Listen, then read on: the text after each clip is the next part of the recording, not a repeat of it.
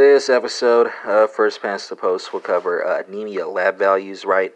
Uh, so uh, you can uh, have uh, anemia caused by iron deficiency, anemia of chronic disease, hemochromatosis that is associated with anemia, right? And you can also have anemia associated with pregnancy or oral contraceptive pill use, right? So with iron deficiency, the patient will have lower than normal serum levels, higher than normal transferrin levels, right?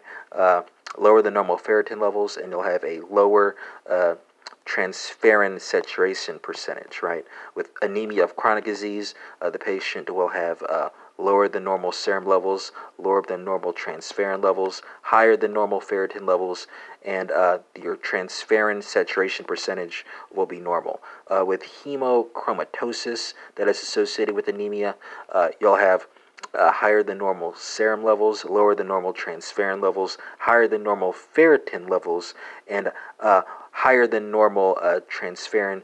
Uh, a higher than normal transferrin saturation percentage.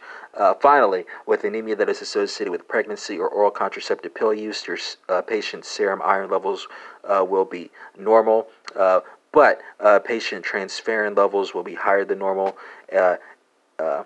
patient ferritin levels uh, will be normal, and uh, patient uh, the patient's uh, transferrin saturation uh, percentage level will be lower than normal. And that concludes this episode on anemia lab values.